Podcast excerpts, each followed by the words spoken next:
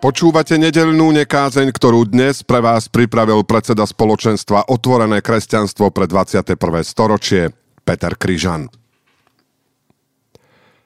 Keď nás zabíjajú na Ukrajine alebo pred teplárňou, sľubujeme, že nikdy nezabudneme. Ako dlho trvá nikdy? Na dušičky si dávam záležať, aby som si pripomenul čo najviac ľudí, ktorí sú mi dajakým spôsobom blízky. Ale moja pamäť nevládze. Hlbšie ako po prvú svetovú vojnu. Podopretá rozprávaním starého otca a pomníkmi pred kostolom v každej dedine.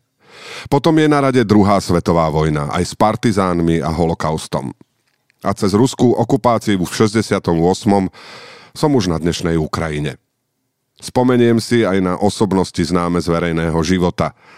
Ale najviac duše venujem tým dušičkám, čo sú mi bližšie ako košeľa pod kabátom. V mojej spomienke žijú a menia sa. Časom všetko bledne, stráca sa, umenšuje. Ostáva len to dobré a ešte ho pribúda. Ako láskavosť, čo vyrastá z tvrdosti života, v ktorom rozochvení stáli ako na telacích nohách. Ich myseľ a činy, ktoré vyzerali také nehotové, dozrievajú za Prahom, cez ktorých už len tušíme.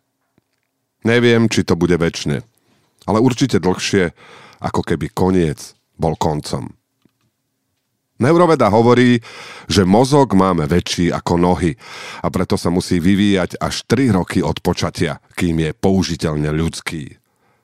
Ale čo ak je náš mozog až taký veľký, že musí ešte dozrievať aj po smrti? Možno preto pociťujeme prechod poza smrť ako súvislý dej. Život ktorého rozvrh sme sotva stihli rozpracovať, vnímame ako život väčší. Ponad našu deravú spomienku nás so všetkými víťazstvami nad utrpením spájajú príbehy silných, aj silné príbehy slabých. Našich postrácaných blízkych, aj najbližších. Nikdy nezabudnime, že sa máme stále snažiť nezabúdať. Počúvali ste nedelnú nekázeň denníka N, ktorú dnes pre vás pripravil predseda spoločenstva pre otvorené kresťanstvo pre 21. storočie Peter Kryžan.